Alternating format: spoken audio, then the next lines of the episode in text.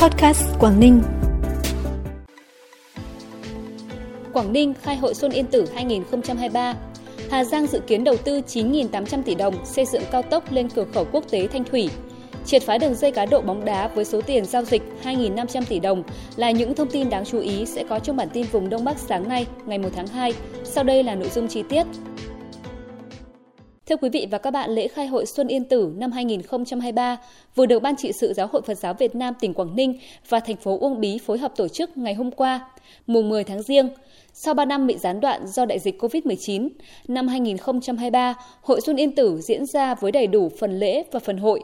Lễ hội Xuân Yên Tử năm nay bên cạnh việc tổ chức theo lễ hội truyền thống hàng năm mang tầm vóc lễ hội quốc gia, còn có nhiều điểm mới như các hoạt động tâm linh ban đêm, lễ cầu an, lễ chúc phúc, còn kết hợp với một số tổ chức hình thành các chương trình về nguồn nhiều ý nghĩa.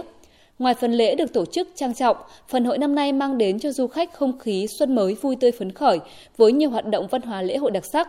Được biết trong 9 ngày đầu xuân Quý Mão, Non Thiêng Yên Tử đã đón trên 129.000 lượt du khách.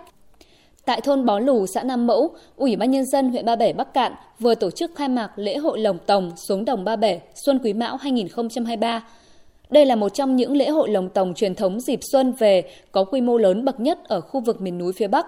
Lễ hội lồng tồng của đồng bào dân tộc Tày được ví như bảo tàng sống, lưu giữ những giá trị văn hóa tâm linh của đồng bào dân tộc Tày nơi đây. Lễ hội là một nghi lễ nông nghiệp cổ xưa mang đậm dấu ấn tín ngưỡng phồn thực. Sau 2 năm gián đoạn vì dịch COVID-19, năm nay lễ hội lồng tồng Ba Bể lại được tổ chức và có thêm nhiều hoạt động mới gắn với việc quảng bá, giới thiệu tiềm năng du lịch. Đặc biệt năm nay lần đầu tiên trong hội xuân, huyện Ba Bể đưa vào hoạt động trải nghiệm bay dù lượn trên hồ Ba Bể.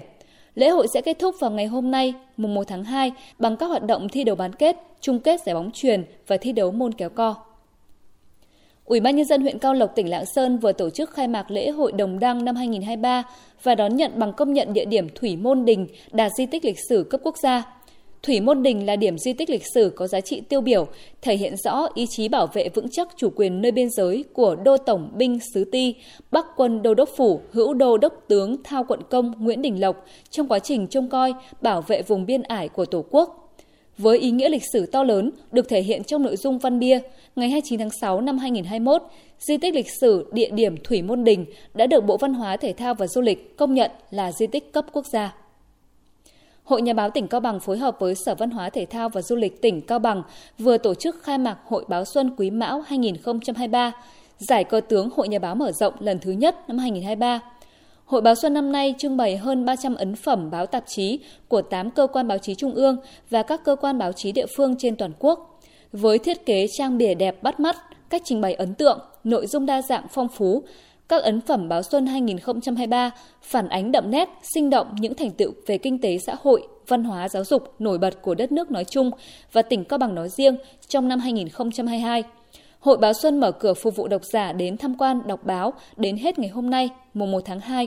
Giải cờ tướng Hội Nhà báo mở rộng lần thứ nhất năm 2023 diễn ra vào sáng nay, mùng 1 tháng 2. Bản tin tiếp tục với những thông tin đáng chú ý khác. Ủy ban nhân dân tỉnh Hà Giang vừa có tờ trình Thủ tướng Chính phủ đề nghị tiếp tục đầu tư xây dựng cao tốc Tuyên Quang Hà Giang, đoạn Tân Quang đến cửa khẩu quốc tế Thanh Thủy với tổng mức đầu tư dự kiến là 9.800 tỷ đồng. Tổng chiều dài tuyến khoảng 59 km.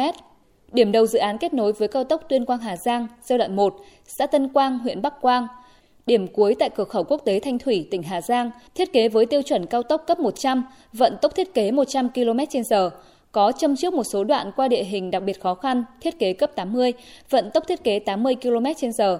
Việc xây dựng cao tốc đoạn Tân Quang đến cửa khẩu quốc tế Thanh Thủy sẽ góp phần đóng mạch toàn tuyến cao tốc Tuyên Quang Hà Giang và kết nối thuận tiện với cửa khẩu quốc tế Thanh Thủy cũng như các khu du lịch trọng điểm trong khu vực.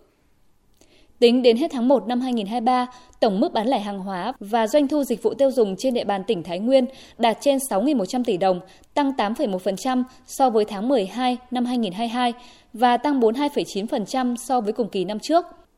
Do tháng 1 trùng với thời điểm Tết Nguyên đán Quý Mão 2023 nên sức mua trên thị trường có xu hướng tăng cao doanh thu bán lẻ hàng hóa đạt trên 4.400 tỷ đồng, tăng 10,8% so với tháng 12 năm 2022 và tăng 28,7% so với cùng kỳ năm trước. Bên cạnh đó, doanh thu dịch vụ lưu trú và ăn uống đạt gần 958 tỷ đồng, tăng 6,1% so với tháng trước và gấp 3,2 lần so với cùng kỳ.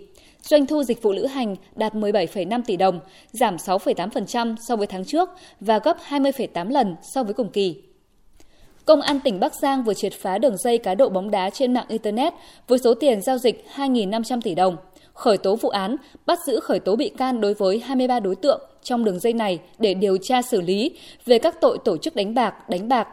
Lực lượng chức năng đã thu giữ 43 điện thoại di động, hai cây máy tính, một xe ô tô cùng nhiều đồ vật tài liệu liên quan. Quá trình điều tra xác định nhóm đối tượng cầm đầu điều hành đường dây cá độ bóng đá nói trên gồm Nguyễn Văn Tình, Dương Văn Đức và Dương Trung Hiếu, cùng chú tại huyện Yên Dũng, tỉnh Bắc Giang.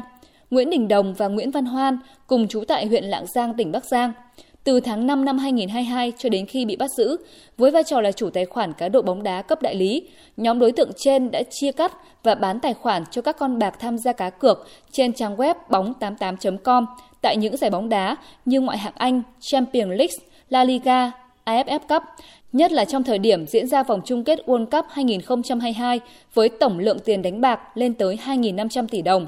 Cơ quan Cảnh sát điều tra Công an tỉnh Bắc Giang đang tiếp tục đấu tranh mở rộng vụ án.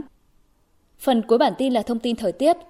Thưa quý vị và các bạn, sau nhiều ngày chi phối và gây giảm nhiệt về đêm và sáng cho các tỉnh miền Bắc, hôm qua trường phân kỳ gió ở các mực khí quyển trên cao và không khí lạnh đều đã suy yếu.